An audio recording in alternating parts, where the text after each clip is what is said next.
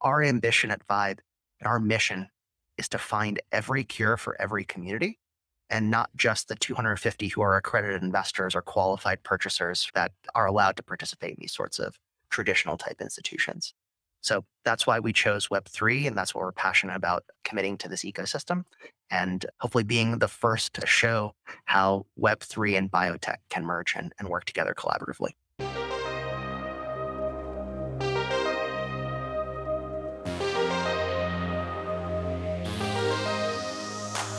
Happy Friday and welcome to Not Boring Founders. This is not just any Friday. This is the Friday before the 4th of July weekend here in the United States of America.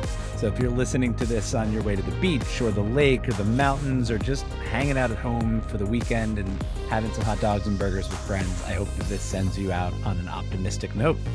Over the past couple of weeks, I've unintentionally and then intentionally waded into the Web3 debate. Specifically, are there any Web3 use cases that will add real value to real people's lives? And if so, are those cases worth the hype?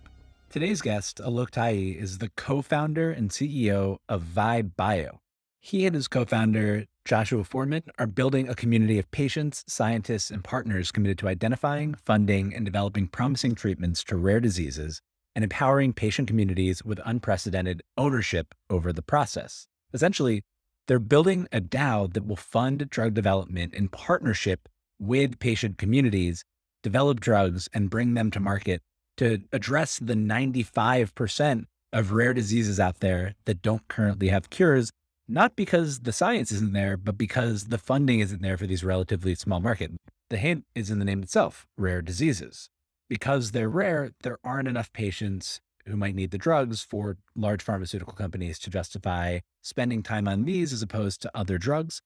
Vibe believes that by working with patient communities hand in hand, they'll be able to bring cures and therapeutics to market that otherwise wouldn't get to market. If Vibe Bio is successful, it will literally save and improve lives. You'll hear a lot from Alok today on exactly how they're doing it and what Web3 allows them to do that they wouldn't otherwise be able to do. It's a really fascinating conversation and a company that you want to root for. You want to see this one succeed.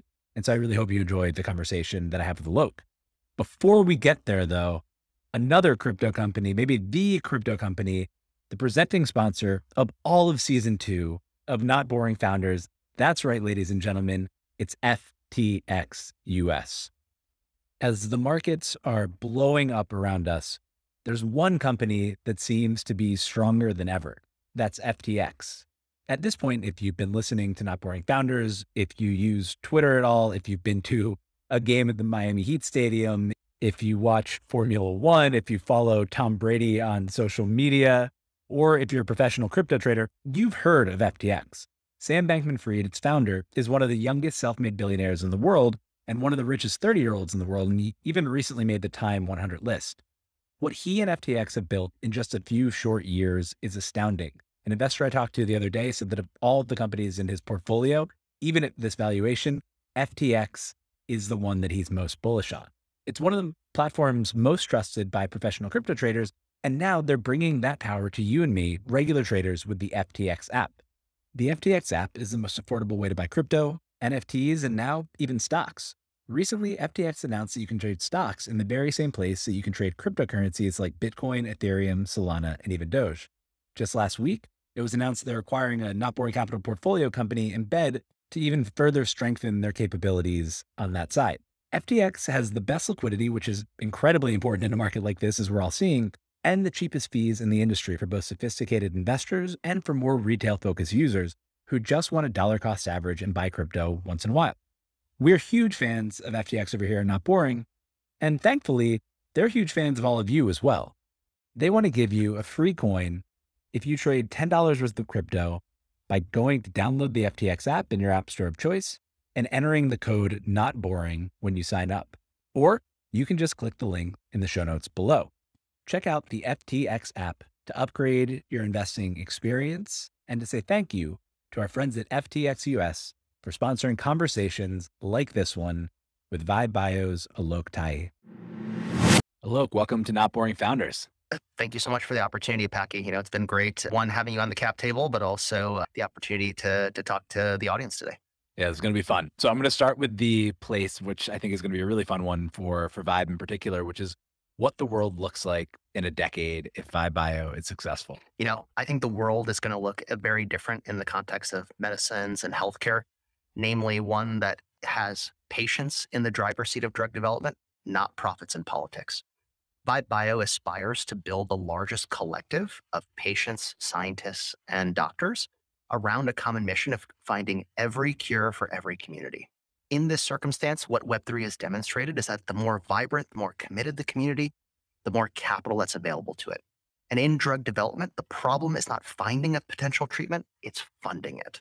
And so if we can truly achieve this broader mission of building this large, vibrant community, then first and foremost, we see a world where patients and their communities actually own the medicines that they're developing for the disease that they care about, number one. But number two then becomes, when you look at actually the broader drug development environment today, roughly $1 in $3 you spend on a medicine goes to the sales and marketing activity related to that medicine. Now imagine if you are actually the patient who's interacting directly with the health system and have ownership over the medicine and the process. This unprecedented level of ownership also gives you an incentive to be able to educate the health system on the disease and the therapy that you're working to develop. So in addition to being able to own the intellectual property and the actual drug development process, we see the community also being able to own the distribution as well. But then as we go from owning the intellectual property and the drug itself, the community owning the distribution, we think there's also a real unique opportunity for the community also to own the infrastructure and the business process behind drug development. Think of all the paper that gets pushed around, all the spreadsheets that's used to manage these data and corresponding activities, but now instead could actually be embedded in smart contracts that the community can actually write and own. So we see this as the future for the trillion-dollar plus life science industry, which is one that puts the patient truly at the center, empowers them with community ownership. And we think we're just sort of showing that inevitability and how it applies specifically to the biotech sector. There's so much to unpack in there. We're going to get into how drug development works today, what the challenges with model are for rare diseases specifically, and a whole lot more. But I guess to start, go back to the beginning. What's your background? How do you decide to go from the traditional world into building Vibe Bio? For sure. You know, I think my background is somewhat, I think perhaps off the beaten path compared to others in the Web3 space. I'm actually a scientist by trade and training. I spent about 15 years at the bench doing research. My collaborator won the Nobel Prize in 2016, and I spent time at Harvard working for a very famous chemist who started Genzyme, the big biotech company. Then spent some time in the software world focused on biotech. And then mid-last year, my wife and I were focused on starting our family. We were fortunate enough to have our first kid last year. Though the pregnancy went okay, unfortunately, our daughter was born very sick and spent a long time in the hospital. One of the hardest parts about that experience was that though the diseases that she had were somewhat common, the biology well understood, unfortunately, there were no dedicated therapeutic options available to her. And as a consequence, she spent a long time suffering in the hospital. I'm sure you can appreciate, being a father yourself, how big of a life-changing experience it is having a child, much less one who's sick at birth. Yeah. And when you're inevitably spending a lot of time in the NICU, you also end up spending a lot of time with other families who have sick children. And one of the common threads I think that tied us all together was that we had a tremendous amount of hope that there would be a potential therapy to treat our loved ones' illnesses. But all we lacked was a little bit of help, namely capital, to be able to move these medicines into patients. In the area of drug development, especially rare diseases, the challenge is not finding a potential treatment, it's funding it. And so we launched Vibe Bio last year. My co-founder, Josh Foreman, and I started it as a project built as a DAO, with the mission of finding every cure for every community. And so Vibe Bio is building a community of patients, scientists, and partners to help identify potential treatments for diseases, initially focused on rare diseases, and then fund them in innovative ways, namely through cryptocurrency token sales.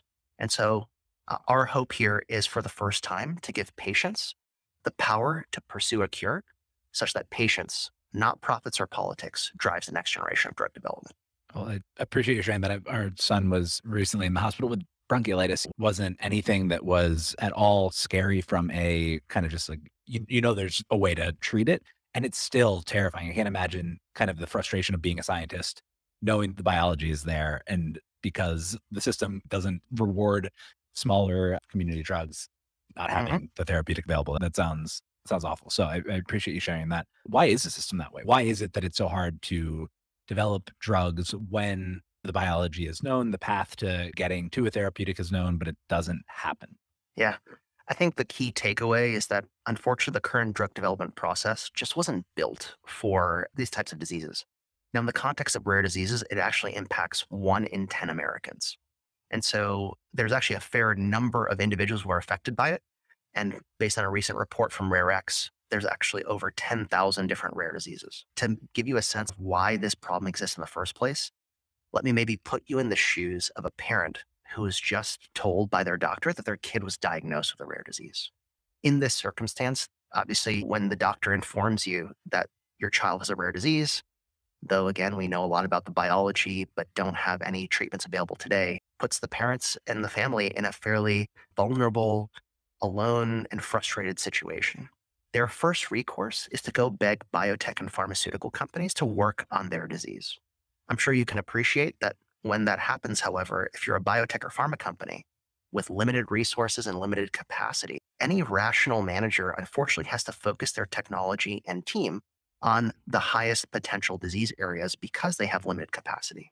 Naturally, what that means, because of how those organizations are valued, namely through net present value calculations, they focus on the largest disease areas with the largest revenue opportunities. And though there's a real solid economic opportunity, because a given rare disease just doesn't have the same broader revenue potential as large-scale cancer or cardiovascular disease, unfortunately, they deprioritize rare diseases more often than not. In that circumstance, patients are relegated to one of two options. The first is the generosity of billionaires, or on the other hand, is a large volume of bake sales. This set of options, billionaires or bake sales, puts patients and their families in a really tough bind. Vibe Bio wants to create a better op. And so we're creating a community of patients, scientists, and partners to help identify and vet potential treatments for rare diseases, but then fund them in innovative ways, namely through cryptocurrency token sales. How does the process work with Vibe Bio? From the very beginning, you identify a community, or somebody comes to you and says, hey, we have this rare disease. There's no therapeutic available for it. Can you help us? What does beginning to end look like? You know, the great thing about these patient communities is that this challenge of rare diseases especially has existed for many decades. The strength that these communities have when they come together to identify a treatment, raise awareness, and raise capital has often manifested over the past half century as these patients coming together in the form of a charity, raising money philanthropically, and then leveraging that capital to build a community, raise awareness, but then also invest in both the science and the drug development related to their disease. And so there's tens of thousands of these communities out there and many families who actually start to pursue their own potential therapeutics. So whether it's the Cystic Fibrosis Foundation, which developed and funded a lot of the early work in cystic fibrosis, folks like Martin Rothblatt and John Crowley, who as individuals raised money to develop treatments for AH and Pompe's respectively, as well as even the March of Dimes, who developed treatments, the vaccine for polio. We see the trend time and time again, where when there's a high unmet medical need in one place, but legacy institutions are focused elsewhere, patients come together in the form of a charity to be able to develop. So I share this initial context because as a community, Vibe is actually partnering directly with these existing patient charities, which have formed around these myriad of different diseases that have no treatment today. And so what it comes up in many cases that these patient communities have already invested in a variety of different drug development programs related to their disease. Actually, as part of our launch this week, we're announcing 2 partnerships, one with NF2 BioSolutions, another with Chelsea's Hope, which are both fatal rare diseases. In both those cases, those communities have worked for years, and in some cases more than a decade, to actually invest in drug development to be able to potentially find a cure for their disease. But the common thread amongst those organizations, unfortunately, is that at some point they get stuck. They're able to show that this medicine has a tremendous amount of promise in a petri dish or in an animal model, but lack the capital and the expertise and the focus from their partners to be able to get it into patients. And so Vibe Bio becomes a really keen partner for them because we can then bring to bear the capital and the collated expertise from our broader scientific and drug development community to help them identify best practices as an organization, but also advance those programs into the clinic. So many of these patient communities come to us with a proposal. We've got a candidate medicine. It shows amazing science, often preclinically, but then also empowers us to potentially move into the clinic if we had the capital, expertise, and resources to do so. So they come to us with this proposal, and then our community of drug development experts helps vet and score those proposals to ensure that they meet the highest standards of compliance and also have a viable regulatory path. From those ranked and stacked proposals, we then fund them using the capital we have through our cryptocurrency token sales to then invest in the actual drug programs itself. So whether it's a clinical trial, compliant manufacturing, or preclinical testing, we have the ability and an ecosystem that we're starting to build to help accelerate that approach. How do you avoid the same thing that a big pharmaceutical company would look at, which is you have this stack of opportunities. Everybody's financially incentivized to find the things that can generate the most money. How do you avoid just saying like, all right, well, that seems like the biggest of the markets here. Let's just go do that one. Yeah. You know, I think the great thing about having a community-owned approach to drug development is that you can actually put in the hands of the patient the opportunity to have a say in what indications we pursue. So from that overall perspective, every patient advocacy we partner with gets tokens to be able to vote and participate in the drug development process. And then experts in the scientific side and the drug development side are vetting not for economic opportunity, but for, again, scientific feasibility, clinical pathways, regulatory safety, et cetera, such that the best potential programs that have a clear scientific viability to treat a disease are the ones that are funded and that patients truly have agency in the process. So unlike a traditional pharmaceutical or biotech company, which does some great science and great work, those organizations focus on trying to optimize for profit and net present value. Nothing explicitly wrong with that, but just focuses the entire industry on a very small subset of disease. Here, I think we've got a unique opportunity by which patients can be in the driver's seat, not profits or politics. So I have to ask the question that I always get asked whenever I write about any Web3 thing, which is why crypto? Like, why not set up a series of LLCs with each of these companies and go out and raise funding and do all of those sorts of things? What are the actual advantages that you get from building this kind of with Web3 tools? Awesome question. You know, we get this question a lot as we start to build out Vibe Bio. Maybe to start out, let me just sort of share with you the perspective that, you know, when I was sitting in the NICU, looking at my daughter who's held alive by about half a dozen machines and a dozen different medicines, the choice that we made was to go and find a solution, not just for our disease, but also for those other families that also suffered in the NICU. Our ambition was not to go after one, but to create the infrastructure approach by which we could tackle potentially all of the diseases that are neglected and overlooked. And so what it required us to do is first think about a technological and governance solution that allowed us to have infinite scalability of participation, but then also to a completely new source of capital that was interested in taking big swings and accomplishing big things. When you actually look at the biotech industry today, especially venture capital, there's about $30 to $40 billion probably this year that'll be invested in biotech companies, but a measurable portion of it will be later stage investments as opposed to the early stage research in this transitional stage from preclinical to clinical proof of concept. You juxtapose that maybe $10, $20 billion focused on that stage of biotech venture versus the nearly $1 trillion in capital that's available in crypto. And it becomes quite clear that there's a new source of capital that we want to bring to bear to the drug development domain. Further, unlike biotech venture, and Paki, you know this as an investor yourself, the asset class is inherently illiquid.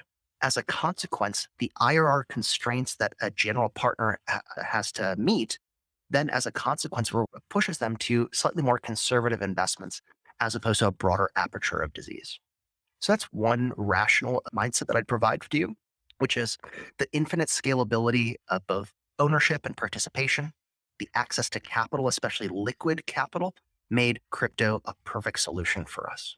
The other facet I'd also highlight here is that when you look at the other approaches by which one could do this, whether it be a charity, an academic institution, or even a C Corp or LLC, as you alluded to, there ends up becoming inherent limitations in terms of the quantity of capital, the types of expertise, as well as the quantity of owners and participants you can actually have in the process. And so again, our ambition at Vibe and our mission is to find every cure for every community and not just the 250 who are accredited investors or qualified purchasers, right, that are allowed to participate in these sorts of traditional type institutions. So that's why we chose Web3, and that's what we're passionate about, sort of committing to this ecosystem and hopefully being the first to show how Web3 and biotech can merge and work together collaboratively. I love it. Obviously, this is an interesting thing to work out how to structure. And I think you probably went through a bunch of different iterations. For people out there who are thinking about establishing a DAO that has a real world impact, what was the process that you went through to come to this structure? Yeah. So maybe let me walk you through sort of how Vibe executes today, but then also how we sort of see this broader trend of what we call industry DAOs emerging, and provide some context for the audience thereafter. So first off, when it comes to Vibe, we are structured as a DAO. We have tokens, which is the Vibe token, which is our governance token. We grant those tokens to patients, drug development experts, partners, so they can have a voice as part of the drug development process. And we can also sell a small portion of those tokens to external investors, Not Boring Capital included, and yourself. And so that allows this community to build up a balance sheet to be able to then invest in drug development programs. Our unique insight is that the community really provides a unique source of ideas, capital, but then also helps to prioritize where that capital should be allocated. When it comes to the actual drug development, however, is that once a proposal is approved, we actually set up a C Corp biotech that is co-owned between the DAO and the patient charity focused on that disease. The capital is then applied to that organization such that that focused C Corp can actually do the things like running a clinical trial, handling compliance, doing manufacturing, et cetera. Our approach here is to ensure that the community can focus on its strength of prioritization and capital allocation, while drug development experts can actually do the drug development, the trials, patient recruitment, things of that nature day to day.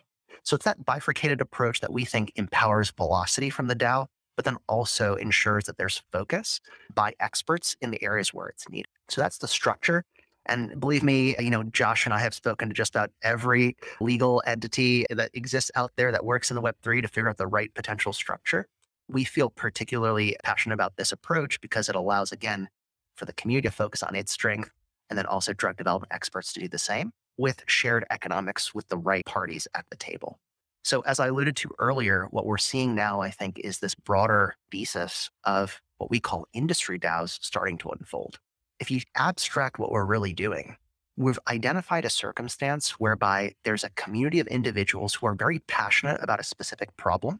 Existing institutions are focused elsewhere. And so we see the DAO as a unique construct by which this community now can start to coordinate, access capital, and then go attempt to solve said problem. That approach and what I just described in the abstract can be applied to a myriad of domains: climate change, to finance, construction, to space. I think we'll start to leverage this approach of bringing together, you know, their community of users, partners, financiers to help them identify those problems, coordinate potential solutions, and then drive those into market. So we really see it as a unique approach by which communities can be empowered. And I think this approach that Vibe Bio is taking is demonstrating its applicability in the biotech sector.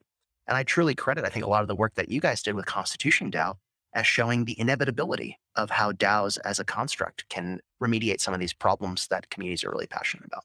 It makes me very happy to hear, because like this is one of my meta points on the space is there's all this silly shit happening, and ConstitutionDAO would have been fun to own that thing, but it was silly.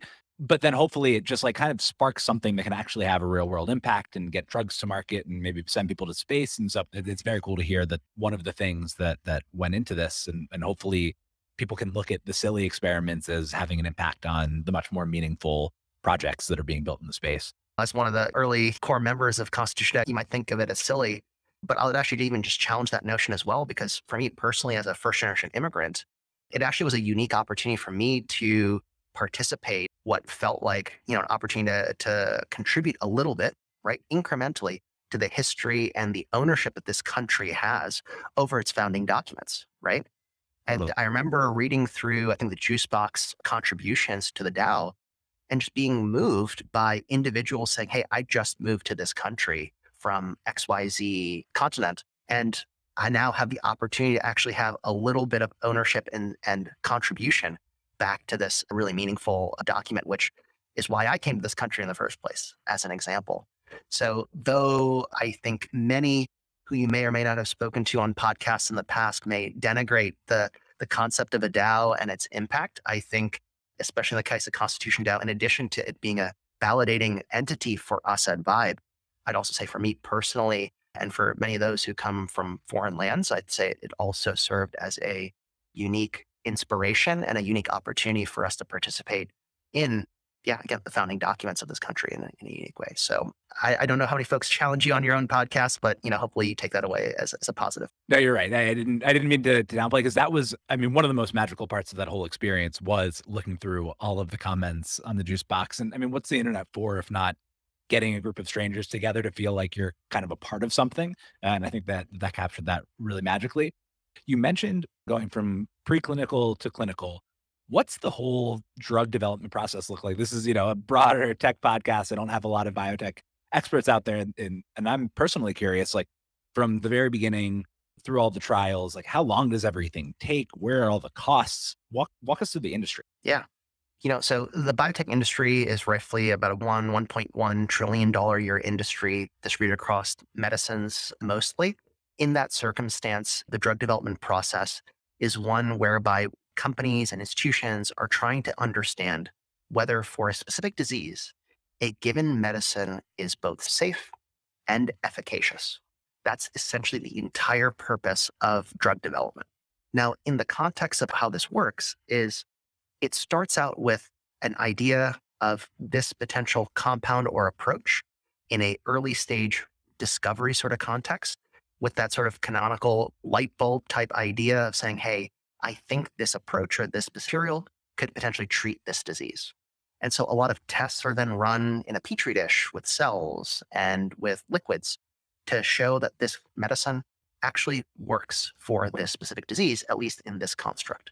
From there, those medicines are then tested in a more rigorous fashion in animals, in more sophisticated tests and machines to be able to show how that material behaves, whether it be in a more humanistic-like context, like a mouse or a monkey. With that initial data and a plan, many companies and institutions then approach the FDA, the regulatory body that determines what medicines are approved, with a package of data, what's known as an IND, to be able to convince them to say, hey, this medicine is safe. It's shown some potential promise in as close to a human as we can get. Please give us the approval to go test it in people. From there, you then enter what's known as clinical development, where you're actually testing that medicine in people to hopefully show the actual effect of that medicine, whereby the concluding data from those sets of tests are then compiled into an NDA, which is then a reapproach to the FDA to say, hey, we've shown that this medicine works in people. Please let us approve it and sell it in the broader market. So that's a rough 3 to 4 step process, if you will, of, again, ensuring that we've got medicines that are safe and work. The challenge, however, that often emerges, as we kind of alluded to earlier, is that for every step of that drug development process, the costs grow roughly 10x. So when you go from discovery, when you have just that initial idea, to preclinical development, to clinical development, then approval, the costs ratchet 10x. So you can appreciate that when you are a biotech or pharma company with limited resources and limited capacity, when you've shown that something works, you know, in preclinical testing, and then now you're trying to tee up to go into the clinic, you've got to be really, really sure that that's the bet that you want to make because you have limited cash and limited personnel to pursue those sorts of activities. What's the average time and dollars it takes to bring a drug to market? Yeah. So the average time I think you'll sort of see is on the order of 1 to 2 decades. If you sort of really mapped from the first point of inception of that idea to all the way its commercial approval. Second, I think you often see in the aggregate, right, on the order of $1 to $2 billion it takes per drug to be developed. And that's, I think, a rough calculation of sort of the amount of dollars spent on biotech R&D divided by the number of drugs approved in that period of time.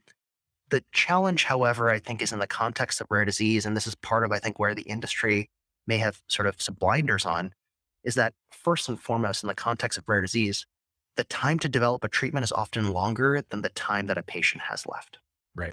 Second, in the case of rare diseases where you have smaller patient population, it actually costs substantially less and is actually substantially faster than in other domains. So some of the drug development work that we're looking at, it takes maybe only a few $1 million, or maybe $10 or $15 million to be able to actually get a medicine to an approved state.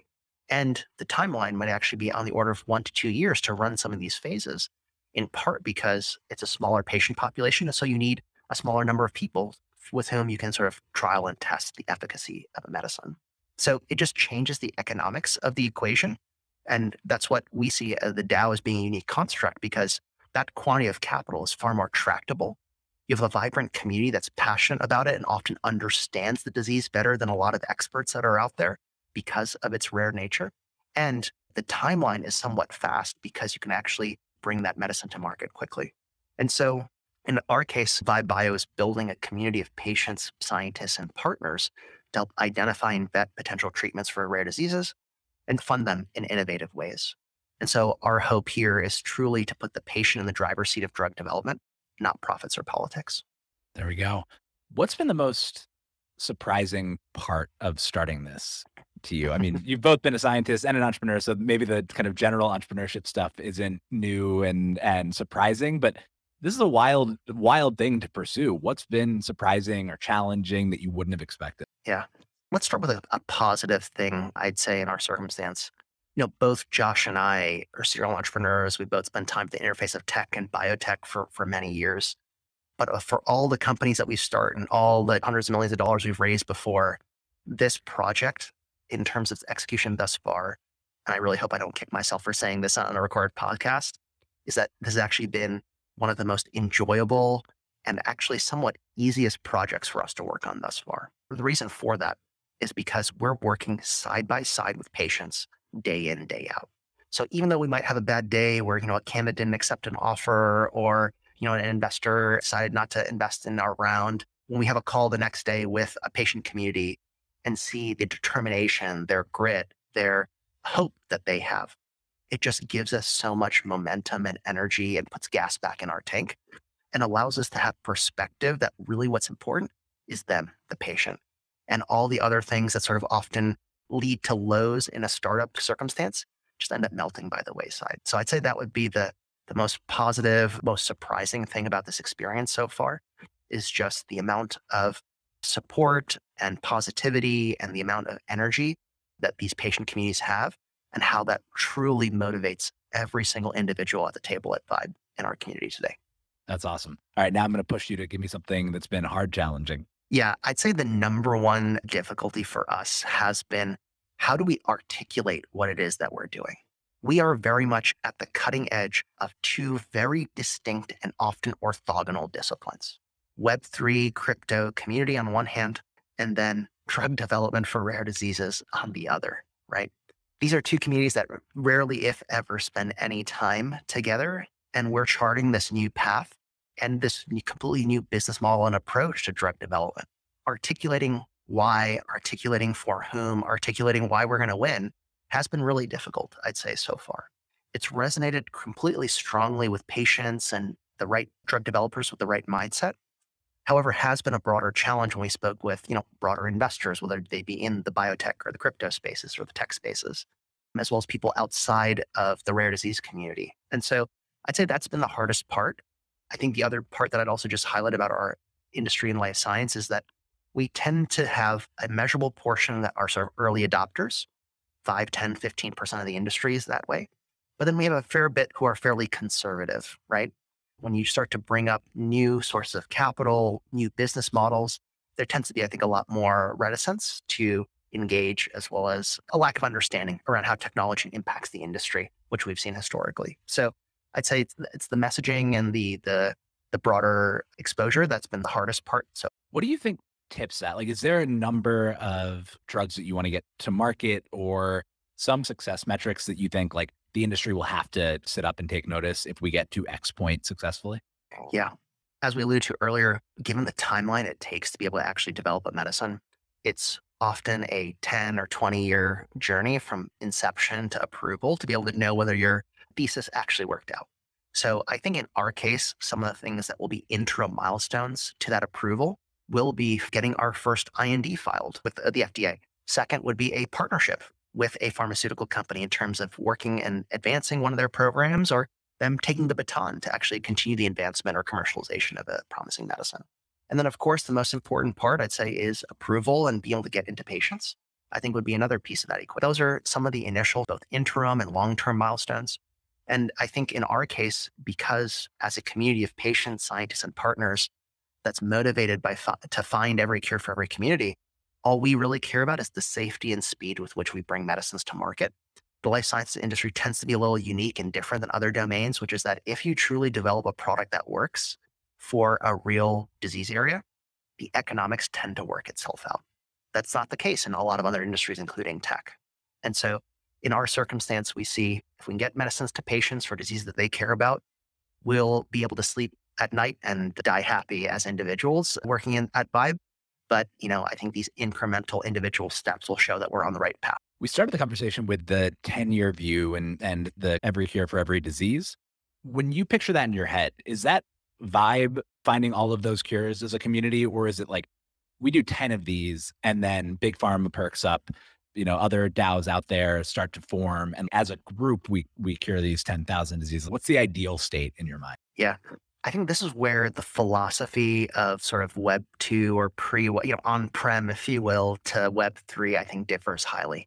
I think the goal here is to be able to demonstrate a new business model and approach to drug development that puts patients back at the center and in the driver's seat. Second, I would say would be in the context of DAOs and crypto, the beauty of everything that we're doing, whether it be from a governance standpoint or a token issuance, et cetera, is instantiated in code. What are the implications? When something's instantiated in code and you want to now apply it to a completely different area, all you need to do is push a button and you can then replicate it for other disease areas over time.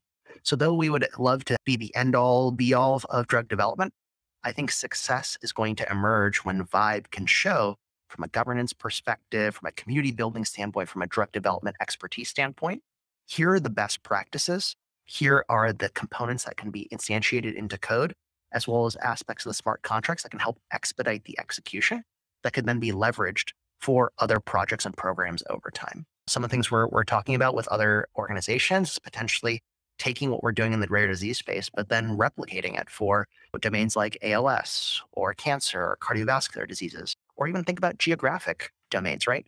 The diseases that folks in Southeast Asia or Latin America care about are going to be different than what we care about here in the States, as an example. So why not empower more communities to be in that driver's seat and leverage the technology and learnings and the best practices we're driving at Vibe as a means by which they can then employ them themselves? Would you think about doing those as sub-DAOs, or it's just kind of like, hey, here, code's open source, take these and go do your own thing? I don't think we're particularly dogmatic about either approach. I think a sub-DAO makes some sense in many cases, given that we were already building this vibrant community of patients, scientists, and partners. You know, I think one of the other facets of this experience that has been a little surprising has been how similar the biotech and Web3 industries are. And I think one of the key facets and takeaways here is that you need a community to be able to develop a Web3 protocol or DAO. You also need a community, a village even, to develop a medicine. And so I think there is definitely a lot of alignment and leveraging that same community to be able to go after other adjacent disease areas. But again, more medicines to market is really the end goal, and whatever little we can do to make that a reality, we'd be over the moon for. I read an interesting piece in Future that was kind of just a quick overview guide of what's going on in decentralized science, or DeSci. Obviously, funding is probably the biggest piece and the piece that you're focused on. But the article talked about, you know, going around the big research journals and all these other areas where DeSci might have an impact. As someone who's worked on the academic side of this and in labs, like, what pieces do you think would do well moving to Web3, and what pieces do you think might be challenging? It's a really awesome question. And, you know, we're really glad to be in good company with other folks out there working in decentralized science, decentralized biotech, et cetera. I think there is, in the academic side, a lot of opportunity to be able to rethink some of these approaches and existing infrastructure and governance mechanisms. Funding, you mentioned, is a great example whereby, you know, majority of it is controlled by the NIH and the NSF and other institutions which have done phenomenal work. You know, don't get us wrong. But I think at the same time, what we're seeing is that when there are completely new technologies that are being developed almost on a daily basis, we need to have other additional mechanisms that augment financing to be able to ensure that these promising technologies get a shot on goal. And so I think financing is definitely one part of it. You mentioned publishing as another interesting example. You know, I think the context of a paper, having published in journals like Nature Chemistry, Nature, myself, the paper and its construct kind of hasn't really changed much over the past, say, century, if not multiple centuries. When we think about science today, it's really an agglomeration of one, the data, right? What's the output of the work being done? The second, the process, what did I do? But then third, the story, which I'd say is why I did what I did. And so I think there's a really unique opportunity for us now to start to bifurcate those different streams and those jobs to be done.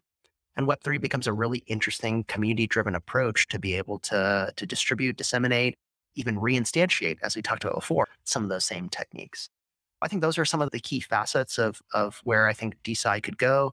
Obviously, we're sort of the step that happens right after that when it comes to direct development, which is once you've identified an interesting potential project or material or therapeutic, you now have to run through a myriad of additional gauntlets that are unique to the drug development industry. And so we're excited to partner with those entities, but it all starts with the people and the know-how, I think, to make it a reality. Last one, and this is an easy one. Where can people find and get involved in Vibe Bio? What types of people are you looking to add to the community right now? Who should be looking into getting involved? Make your pitch. Yeah. Well, you know, what I'll say is that, you know, we're really fortunate that we're announcing, right, a $12 million round of financing led by Initialized Capital with, you know, Packy yourself amongst other really phenomenal investors participating. So we're in a really unique position whereby we can actually start to bring on folks to help work alongside with us. In addition, we're building out a broader community of patients, scientists, and partners to help us identify and vet potential medicines for rare diseases, but then also fund them. And so we're looking to build and bring on folks of all different stripes, whether it be folks on the community management side, marketing, Web3 engineering, front end, user experience, and user interface design. We're looking for a myriad of different skill sets on the technology side of what Vibe does. But in addition, you know, on the therapeutic side, you know, folks who are passionate about a given disease or members of patient advocacy groups who are keen to identify solutions or therapies for the disease that they care about. We'd love to hear from you as well as experienced drug developers. You know, one of the interesting things about our work so far has been the outpouring of interest and support and help that's come from the broader drug development community in terms of supporting our ability to vet and identify potential programs, but then also help advance them into the clinic. So I'd say we've got a broad scope of individuals who we'd love to work with and partner with. And if you're looking to find us, you can find us on Twitter at @vibe_bio, or you can also find us online at www.vibebio.com, VIBEBIO.com. And would love to have you as part of a community as we open it up as part of this launch. Yeah, there's so much to congratulate you on. The new site looks great. Good work by our friends at Slope. And Michael Dudas has been on Twitter just kind of talking the world about what you have going on at Vibe Bio. I believe the night before you announced, he tweeted something like, this is the most important, you know, investment I've made. And I'm not able to sleep tonight because I'm so excited about it, and has been out there cheerleading. This is one that I'm, you know, super pumped to be able to back and to root for you and get involved in any way that I can. So hopefully everybody listening, figure out a way to get involved and join the Vibe movement. Yeah. Look, thanks so much for coming on. Thank you so much, Packy. Really appreciate the opportunity. Excited to have you in our corner and excited to hopefully continue to build this movement, as you described it, right? To enable communities and patients to own medicines and develop them themselves. I think we're at a really unique point in time, both from a biotech industry, but then also from a Web3 domain specifically. And we're excited to be at that forefront. So thank you again for this opportunity. Amen.